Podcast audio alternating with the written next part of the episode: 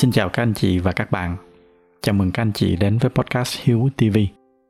Trước khi bắt đầu, dành cho anh chị nào mới lần đầu đến podcast này, thì đây là nơi mà tôi chia sẻ chủ yếu về hai mảng nội dung chính. Đó là các cái kỹ năng quản lý tài chính cá nhân và thứ hai là những kinh nghiệm sống mà tôi đã tích lũy được. Các anh chị có thể ghé thăm trang web của podcast ở địa chỉ là hiếu.tv để tải về một số tài liệu mà tôi đang chia sẻ miễn phí. Một lần nữa xin chào các anh chị và bây giờ thì chúng ta cùng nhau bắt đầu chủ đề ngày hôm nay. Bữa giờ cũng đã khá lâu, chúng ta chưa có quay lại cái chủ đề về tài chính cá nhân. Ở trong cái chủ đề này thì à, từ trước tới nay tôi cũng đã chia sẻ với các anh chị khá là nhiều những cái khía cạnh từ là cái việc tích lũy cho đến đầu tư và cả những cái cách để mà làm sao thoát ra khỏi được các cái khoản nợ xấu thì à, ở trong cái tập ngày hôm nay tôi sẽ chia sẻ với các anh chị thêm một cái khía cạnh nữa cũng rất là quan trọng. Và cái khía cạnh này nó nằm ở cái giai đoạn chi tiêu. Nhìn tiêu đề của tập ngày hôm nay thì chắc là các anh chị cũng đoán được, đó là cái chủ đề của chúng ta ở trong tuần này. Nó sẽ tập trung vào cái cách sử dụng thẻ sao cho nó hợp lý. Để bắt đầu thì tôi sẽ kể lại cho các anh chị một cái kỷ niệm nhỏ. Đó là cái hồi mà tôi mới vừa bắt đầu đi làm. Lúc đó tầm khoảng năm 2000 và cái thời điểm đó, mỗi khi mà cần mua một cái gì đó ở trên mạng, ví dụ là một cái tên miền hay là một cái hosting gì đó, thì chỉ có cách là phải mua từ các cái nhà cung cấp ở nước ngoài. Lúc đó các cái nhà cung cấp ở việt nam mình nó chưa có. Và do vậy cho nên bắt buộc là phải có thẻ tín dụng thì mới mua được. Tuy nhiên, nếu mà anh chị nào còn nhớ thì cái thời điểm đó ở việt nam rất là hiếm người có cái thẻ tín dụng cho nên lúc đó mà muốn mua một cái gì đó thì à, những người như tôi phải đi nhờ những người bạn đang ở nước ngoài và nhờ họ thanh toán giúp. Nói chung là rất là phức tạp. Đó là cái tình hình vào khoảng những năm đầu 2000 và bây giờ, sau vài chục năm, nhìn lại thì tình hình bây giờ nó đã khác hẳn. Bây giờ ra đường thì à, hầu hết là các cái quán ăn, các cái cửa hàng, hầu hết tất cả các nơi, chúng ta đều có thể thanh toán được bằng thẻ. Tuy nhiên song song với cái sự phát triển của cái việc sử dụng thẻ, thì có một cái thực trạng là cái hiểu biết của mọi người về các cái cách hoạt động của những cái thẻ ngân hàng nó vẫn chưa có được nhiều. Mỗi khi mà tôi có dịp trao đổi về cái chủ đề này, thì tôi thấy rõ là vẫn còn rất là nhiều người chưa hiểu được một cách đầy đủ về cái phương thức thanh toán này. Và do đó cho nên chúng ta cũng không có tận dụng được toàn bộ những cái lợi thế của nó có được những cái kiến thức này, nó sẽ không những giúp cho cái việc thanh toán của chúng ta thuận tiện hơn, mà nó sẽ còn giúp cho chúng ta tối ưu được những cái hoạt động chi tiêu. Xa hơn nữa thì thậm chí nó sẽ còn giúp cho chúng ta tiết kiệm được tiền và xây dựng được những cái nền tảng về uy tín tài chính với các cái ngân hàng. Một cái khía cạnh rất là quan trọng mà tôi sẽ nói ở những cái tập sau. Ngược lại, nếu mà không hiểu rõ về những cái việc này thì nó sẽ rất là dễ dẫn tới cái việc đó là chúng ta không quản lý được những cái khoản mua sắm của mình. Cứ cà thẻ rồi mua sắm vô tội vạ, dẫn đến cái tình trạng chi tiêu mất kiểm soát, rồi lâm vào nợ nần. Mà nợ thẻ tín dụng, như chút nữa tôi sẽ phân tích, thì à, đây là một trong những cái khoản nợ xấu rất là nguy hiểm. Nhưng mà tiếc là nó cũng lại là một cái khoản nợ rất là phổ biến. Và cũng chính vì vậy mà ở trong cái loạt bài này, tôi sẽ cố gắng chia sẻ một cách đầy đủ và chi tiết nhất có thể về những cái cách hoạt động của từng loại thẻ, cũng như cái cách để làm sao chúng ta có thể tận dụng những cái ưu điểm của nó, đồng thời là tránh được những cái thói quen xấu khi mà sử dụng thẻ. Đó là một vài lời mở đầu. Bây giờ thì à, chúng ta cùng nhau đi chi tiết vào cái loạt bài này. Để bắt đầu thì à, chúng ta sẽ cùng nhau tìm hiểu về cách hoạt động của từng loại thẻ ngân hàng. Và đầu tiên, chúng ta sẽ nói về cái thẻ debit mà ở Việt Nam mình thường gọi là thẻ ghi nợ. Cách hoạt động của cái thẻ này thì à, về cơ bản là nó dùng để thay cho tiền mặt. Cụ thể là các anh chị sẽ mở một cái tài khoản ngân hàng, sau đó thì à, các anh chị bỏ tiền vào cái tài khoản đó. Khi đó ngân hàng họ sẽ phát hành cho các anh chị một cái thẻ và các anh chị có thể dùng cái thẻ này để đại diện cho cái số tiền mà các anh chị đang có trong ngân hàng để thanh toán. Và từ cái gốc rễ này nó dẫn tới cái việc làm thẻ debit. Nó sẽ có một số cái đặc tính quan trọng như sau. Thứ nhất, đó là cái số tiền mà các anh chị tiêu khi sử dụng thẻ debit. Nó chính là tiền của các anh chị. Và thứ hai, bởi vì nó là tiền của các anh chị, do đó cho nên các anh chị chỉ có thể tiêu xài được đúng ở trong cái phạm vi số tiền mà các anh chị đang có trong tài khoản. Các anh chị không thể nào tiêu hơn cái số tiền đó được. Ví dụ trong tài khoản của các anh chị đang có một triệu thì các anh chị không thể thanh toán cho một cái món đồ nào đó có giá trị hơn một triệu được. Ở trong trường hợp đó, cái máy quét thẻ nó sẽ báo lỗi khi mà các anh chị thực hiện thanh toán. Các anh chị để ý hai cái đặc điểm này. Bởi vì à, chút nữa, các anh chị sẽ thấy là nó rất là khác so với cái loại thẻ tín dụng mà chút nữa chúng ta sẽ nói tới. Tuy nhiên, trước khi mà chúng ta nói sang cái thẻ tín dụng thì à, chúng ta còn một cái loại thẻ nữa. Đó là cái thẻ mà người ta thường gọi là thẻ atm sở dĩ mà có cái tên gọi này là do đa số mọi người thường chỉ dùng nó để rút tiền từ máy atm tuy nhiên, cái tên đúng của nó là thẻ ghi nợ nội địa. Để hiểu lý do vì sao mà ở Việt Nam chúng ta có thêm một cái loại thẻ ghi nợ nội địa, thì à, chúng ta cần phải hiểu thêm một cái khái niệm nữa. Đó là những cái tổ chức thanh toán quốc tế. Hiện tại thì ở trên thế giới có hai cái tổ chức lớn nhất và cũng là phổ biến nhất là Visa và Mastercard ngoài ra thì à, còn có thêm American Express, hay còn gọi tắt là Amex. Và tất nhiên là vẫn còn những cái công ty và những cái tổ chức khác nữa. Nhưng mà phổ biến nhất là ba cái đơn vị này. Cái lý do vì sao mà chúng ta cần phải có những cái tổ chức trung gian này, hiểu một cách thật là đơn giản, là để tất cả nó quy về một mối. Về phía người dùng thì à, họ có thể dùng thẻ ở bất kỳ cái ngân hàng nào, miễn là nó thuộc những cái tổ chức trung gian này về phía chủ shop thì cũng vậy. Họ có thể dùng những cái thiết bị của bất kỳ ngân hàng nào. Miễn sao là nó được phát hành theo chuẩn của những cái tổ chức trung gian này thì nó sẽ thanh toán được. Và cũng chính vì vậy cho nên khi mà dùng thẻ của những cái tổ chức trung gian này thì nó giống như là chúng ta sẽ được tự động gia nhập vào một cái mạng lưới. Ở trong đó nó có vô số những cái cửa hàng chấp nhận thanh toán ở khắp nơi trên thế giới. Đi đâu chúng ta cũng thanh toán được. Tuy nhiên, nhược điểm của cái việc đi qua một cái tổ chức trung gian đó là nó sẽ phát sinh thêm chi phí. Đầu tiên, đó là cái phí thường niên. Đây là một cái số tiền cố định hàng năm mà các anh chị cần phải đóng để mà họ duy trì những cái hoạt động vận hành của họ. Ngoài ra thì còn có những loại phí khác, ví dụ như là phí rút tiền mặt từ những cái máy atm và với những cái thẻ của visa hay mastercard thì cái phí rút tiền này nó cũng sẽ khá là cao. Và chính từ cái lý do này, cho nên các ngân hàng họ phát sinh ra thêm một cái loại thẻ riêng của họ đây chính là cái loại thẻ atm hay là thẻ ghi nợ nội địa mà chúng ta đang nhắc tới. Chính vì cái thẻ này, nó do ngân hàng trực tiếp phát hành, do đó cho nên nó sẽ giúp giảm đi những cái loại phí trung gian mà chúng ta vừa nói tới lúc nãy. Cụ thể là cái phí rút tiền hay là cái phí thanh toán nó sẽ rất là thấp và có rất là nhiều ngân hàng họ còn cho miễn phí.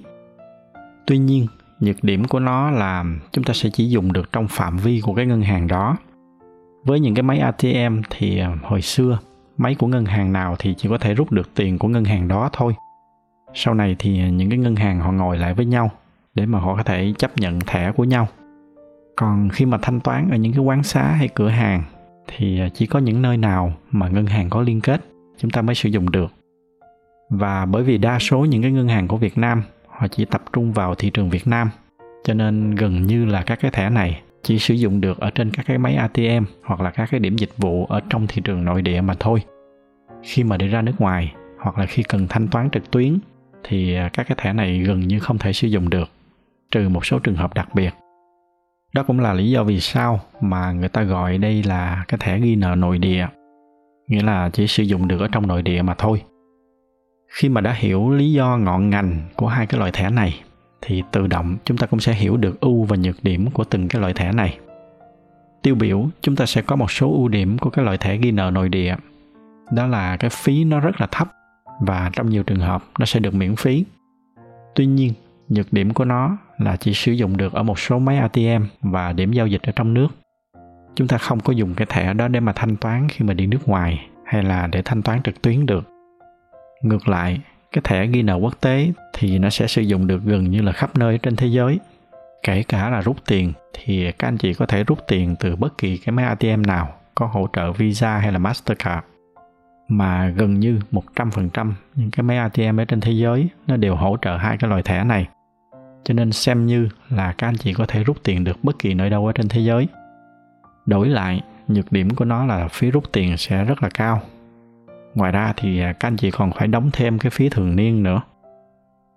bây giờ thì chúng ta bắt đầu bước sang cái loại thẻ thứ ba mà nó sẽ có một cái cách hoạt động hoàn toàn khác.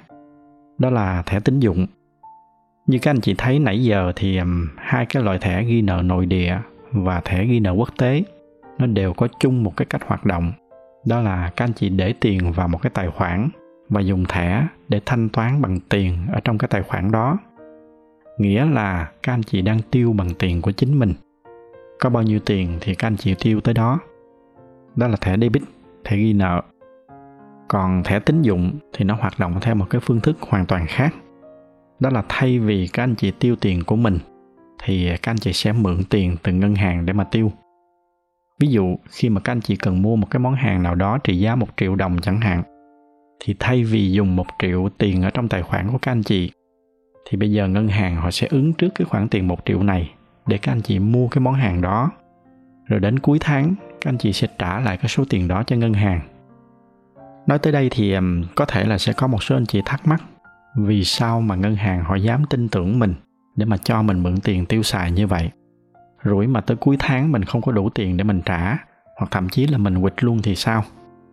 Đây cũng chính là cái lý do vì sao mà cái thẻ này nó được gọi là thẻ tín dụng nghĩa là nó dựa trên cái uy tín của các anh chị, dựa trên cái sự tin tưởng là các anh chị sẽ giữ đúng lời hứa, trả lại tiền cho ngân hàng khi mà đến hạn. Và tất nhiên là họ sẽ không có chỉ dựa trên lời hứa của các anh chị. Đó cũng là cái lý do vì sao mà khi mà đăng ký làm cái thẻ tín dụng thì các anh chị phải chứng minh là mình có tài sản, có nghề nghiệp và có thu nhập ổn định. Dựa trên những cái yếu tố này thì ngân hàng họ sẽ cấp cho các anh chị một cái hạn mức nào đó ví dụ là ai đó có lương 20 triệu thì họ sẽ cấp một cái hạn mức là 10 triệu.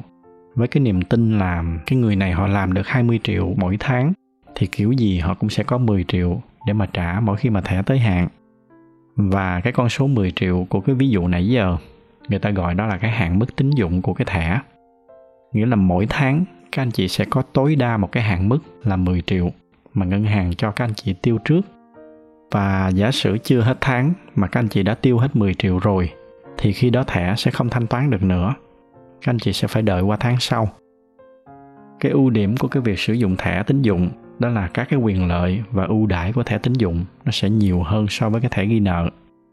Những cái quyền lợi này nó có thể là hoàn tiền chẳng hạn. Tiếng anh nó gọi là cashback.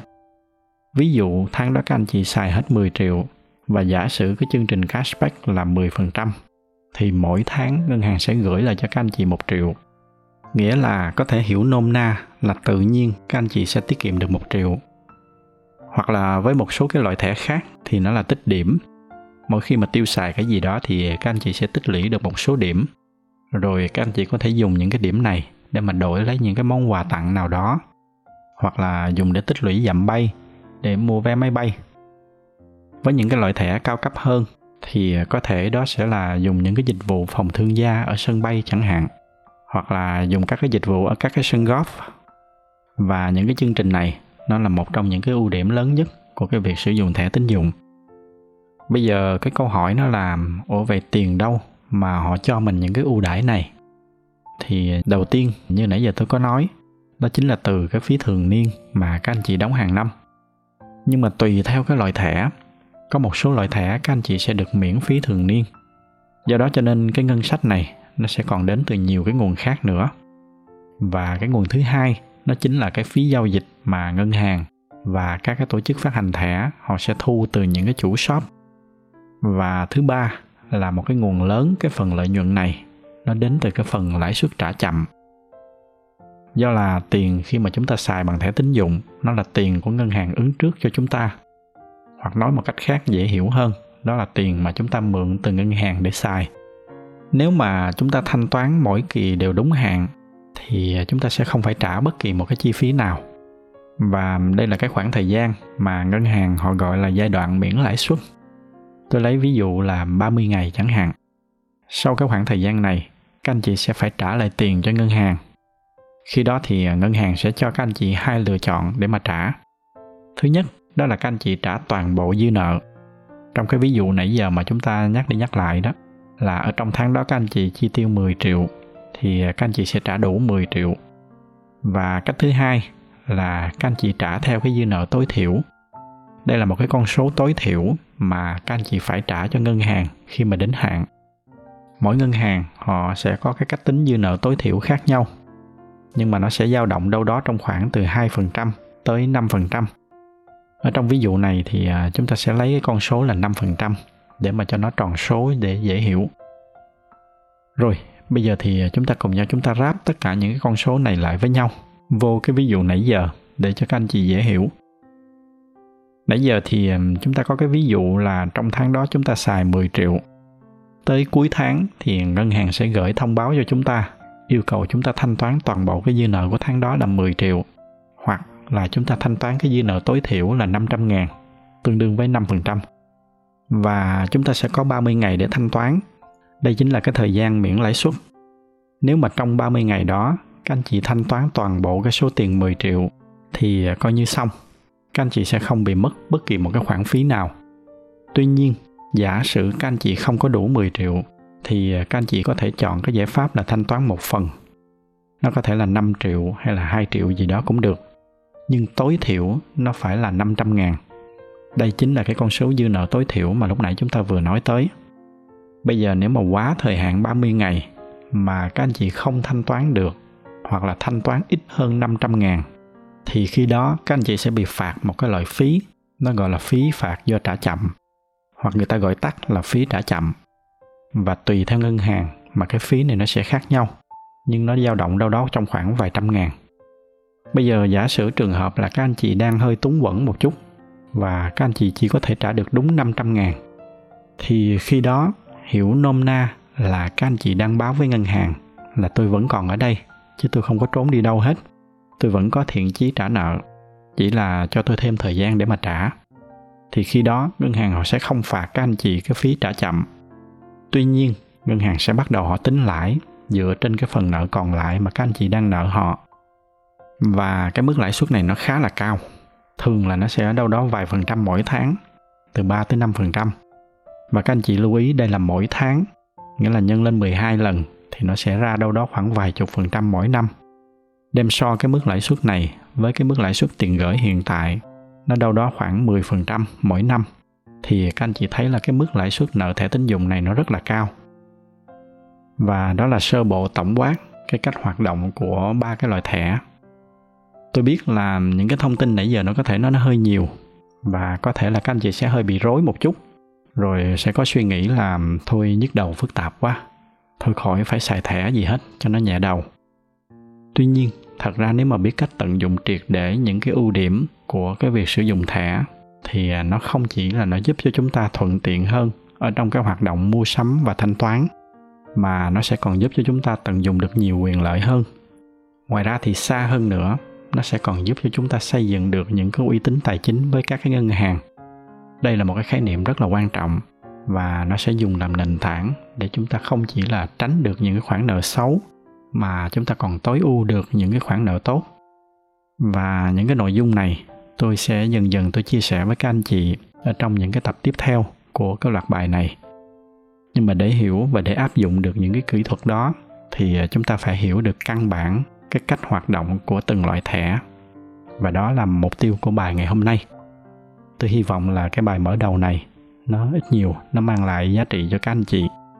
Tôi xin dừng tập ngày hôm nay lại tại đây. Nếu mà thấy những cái nội dung này là hữu ích, thì nhờ các anh chị chia sẻ thêm cho bạn bè và người thân của mình. Ngoài ra thì, như thường lệ, bởi vì cái giải thuật của youtube, họ ưu tiên cho những video có nhiều like. Cho nên nếu mà thích video này, thì nhờ các anh chị bấm thêm vào cái nút like để giúp cho podcast của chúng ta có nhiều người biết hơn nữa.